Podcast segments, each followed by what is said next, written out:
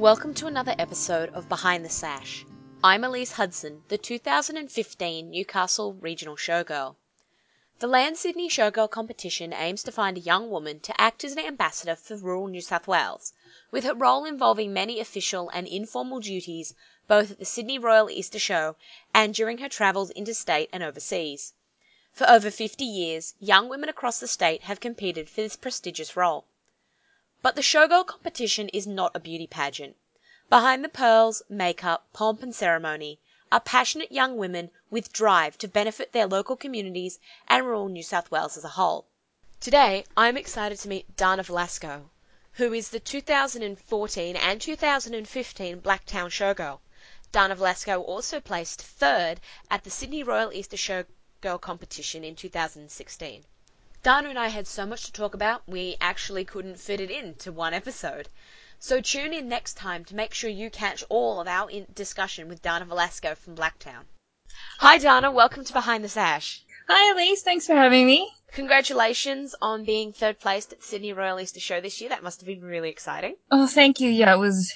There was butterflies coming out of my belly button. I can tell you that.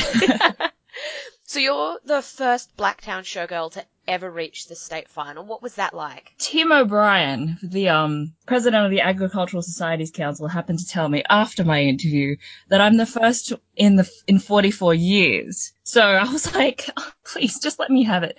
Um, but I am the first place from Blacktown, so that is such a privilege and I'm very honored to be able to put Blacktown on the map and to remind people that we exist. So I'm very happy and very proud and um, very, very honored for my community. So I, I, probably have to ask an obvious question, and coming from Newcastle, I get the same sort of question a lot. How did you get mm-hmm. involved in agriculture? Because you wouldn't really see Blacktown as an agricultural location. Um, I think how I got involved in agriculture is the same question as how I got involved in Showgirl. I didn't actually find Showgirl. Showgirl found me. I think you hear this this story quite a bit from other showgirls around the place, but what happened is my aunt was friends with people in the show society and they were looking for girls and she had actually put up my name and uh, they called me every single day for about a week until i said yes so i said yes on friday night at 6.30 p.m and i said okay cool when do i need to put my paperwork in and they said, all right, oh no, paperwork was due two weeks ago. And I was like, okay, that's great, cool. Um, and as a lawyer, you know, this, this kills me. But anyway. and then I asked, my next question was, so when's judging? And they said, okay, so judging is at, is at the Blacktown Workers Club tomorrow at 12 p.m. and oh my gosh, I dropped my chips. But by some stretch of the imagination, call it providence or what, whatever, uh, I managed to get the title of Blacktown Showgirl. So I was Blacktown Showgirl from 2014, and I was Blacktown Showgirl again in 2015. And I feel very much that just through becoming the showgirl in 2014, I had absolutely no idea what I was getting into. I had I had no idea about the world I was get, getting into. I had probably been to the Blacktown show maybe once in my life before that. I knew that my local high school did teach agriculture and we do have a plot of land and we do have sheep and we do have um, the study the subject actually thriving in that school there. But I had I really had no idea about the Show Society's movement. I had no idea that it had links to the Easter show.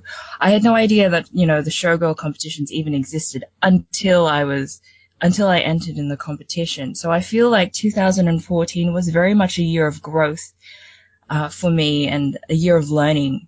And when I went to Zone last year, I realized at that point that my journey was only beginning and this is really something that I had to get into again. So that's what encouraged me to join in the 2015 competition and I'm glad I did. So it's very exciting to have someone who is from, in inverted commas, the mm-hmm. city, mm-hmm. um, coming to hold such a high placing at the Sydney Royal Easter Show competition.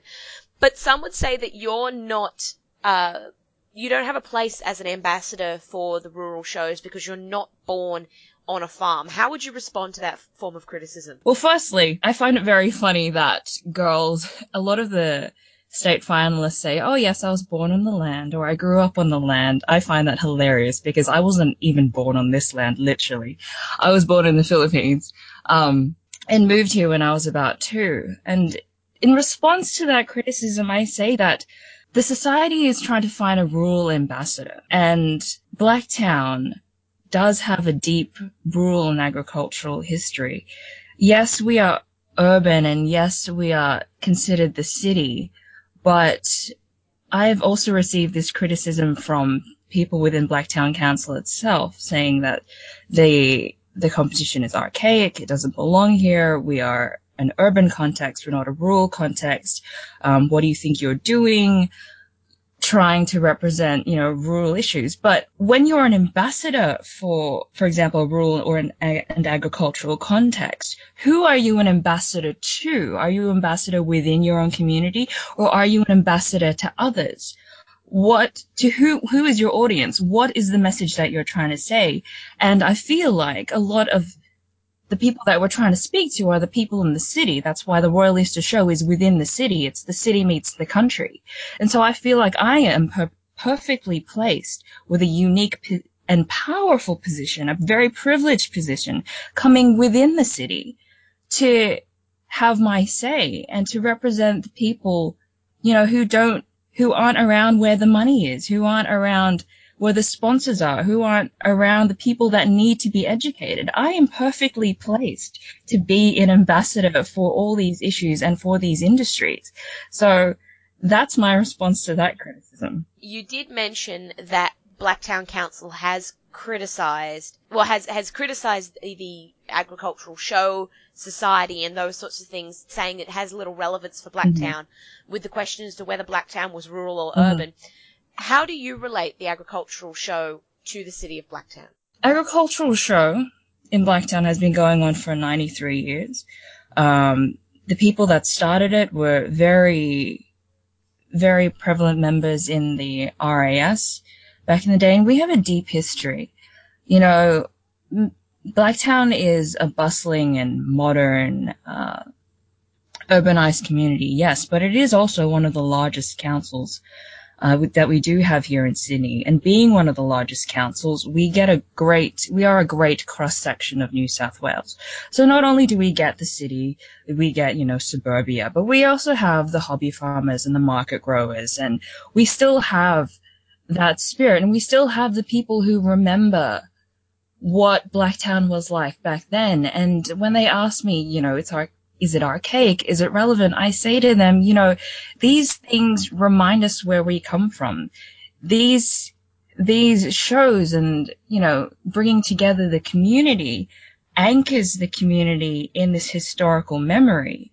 Um, the showgirl competition in particular, since it hasn't changed since its, its inception in 1962, still carries those values forward.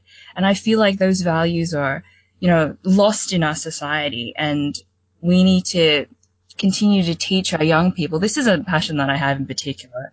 Um, getting our young people more involved within the community. Um, teaching our young people those values and the value of community and the value of getting involved within your community is timeless and will always be relevant. Um, whether that's within agriculture or something else, the show highlights um, talent within within the community, whether it's from, you know, photography, horticulture, art and craft, whether you love horses or you love the Ute Muster, you know, it's, it's a great place for all different people of the community with their different passions to come together. And digging a little bit deeper on um, Blacktown Council's very vocal opinions regarding issues surrounding the agricultural show. In 2014, the council attempted to cut funding yeah. to the showgirl competition. The female councillors were saying that it's something that's anachronistic, it's out of date, yes. and the money could be spent on other events. Mm. Uh, it must be disappointing to hear that coming, particularly from the female councillors. How do you think we can go about countering such negativity? It, I think, in particular, they just don't know what it's about. And that's where, once again, education is key. Uh, I would love, love, love, love to talk their ear off and have a chat to them. But I think, uh, the more vocal our showgirls can be, and for example, with things like with programs such as this, or, you know, just speaking to people. And the more we get out there, we can, we can target this negativity and we can counteract it. Um, I think, um, in terms of it being archaic or anachronistic, they, they think that it is just a beauty pageant or a beauty competition or, you know, it's a, it's a girl who gets to, you know, just sit on top of a pumpkin and wave and look pretty and smile. But no, it's, it's not that at all. And it's just from a great misunderstanding, um, of what we do, of what we represent, of who we are and the types of girls that we attract. And, um, but I do believe that this image is changing and I do believe that going forward, um, particularly the state finalists in the past previous, in the previous years that, you know, we're, we're all very inspiring women and I'm inspired by these women every single day by their passion and their drive and their willingness to have a go and get out there. So I think, you know, as long as we keep doing what we we're doing, uh, that negativity will change. And I think it's just through having a nice conversation with someone and really just getting out there. So building on that stereotypical image of the showgirl as the girl that sits on the pumpkin and waves and she has the pearls and the makeup and all that sort of stuff. Mm-hmm. What Yeah. do you think is the least stereotypically showgirl thing about you? Okay, I think anyone who spends at least two to three days with me consecutively knows that I can eat. Oh my goodness. Know, I, I grew up with two brothers, so it wasn't until I got to high school did I realize that girls weren't supposed to eat that much.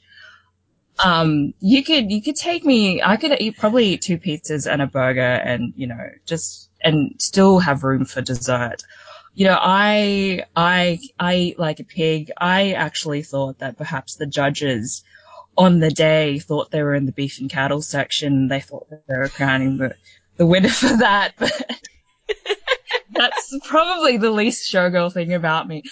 Um, I remember after Government House, um, during the state final week. So, you know, we were all dressed up looking like princesses absolutely lovely at Government House, but all they served was canapes.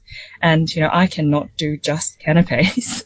so we went, we, as soon as we got back to Olympic Park, we went to Ribs and Rumps and I chowed into a steak sandwich. Oh my gosh, it was glorious. Can you tell me a little bit about your community involvement? For the past, oh, let's say 10 to 13 years, I've been the, one of the youth ministers and youth leaders at my local youth group. So I started that when I was, uh, gosh, maybe 11 now. And, um, so that really just, it was just a youth group started within our church community where we just did activities on the weekend, but it really grew into something where we're really forming leaders and the youth of the future. So once again, it's that same deal about teaching our young people values that last a lifetime, teaching them, you know, the ideals of respect, how to be a leader, how to um, carry yourself, believe in yourself, go for the things that you want to do, um, the importance of community involvement. So, um, teaching young people how important it is to give back to your community. And we do that particularly in fundraising for our local Vinnies or um, fundraising in different areas where where people approach us. Um, and so I've been doing that for about 10 years now, um, leading the youth. So that takes up a lot of my time. Um, I'm also currently on the board of a charity called Gara. Um, so that we have a charity here in Australia and we have a charity in India, um, which is our main operation. So that was started by a member of our community. She's uh, an Indian woman, um, but she's been here in Australia for the past uh, 20 years, let's say. And she has a real passion for adults with intellectual disabilities. And she realized that um, in particularly in our community and here in Australia, we are very privileged in you know that we get help from the government and there's a lot of services um, to support people with intellectual disabilities, but the same is not in India. And so she started up a charity. So the charity operates out of her living room every single Monday night, and that's where I am every Monday, uh, helping them with their legal and administrative um, tasks. And um, so yeah, we serve the people with intellectual disabilities in the slums in India. So it's a very niche operation. We're a very small grassroots charity. Um, still always looking for funding and operating, you know, just out of her on the on the living room in her home here in Blacktown. So that those are some of the things I do um, at the moment, as well as you know being the not the showgirl, Blacktown showgirl anymore, but you know, once a showgirl, always a showgirl. So as well as being involved in um, my show society. And that's all we have time for. Next episode will be the second half of our interview with Dana Velasco, the 2015 and 2014 Blacktown Showgirl.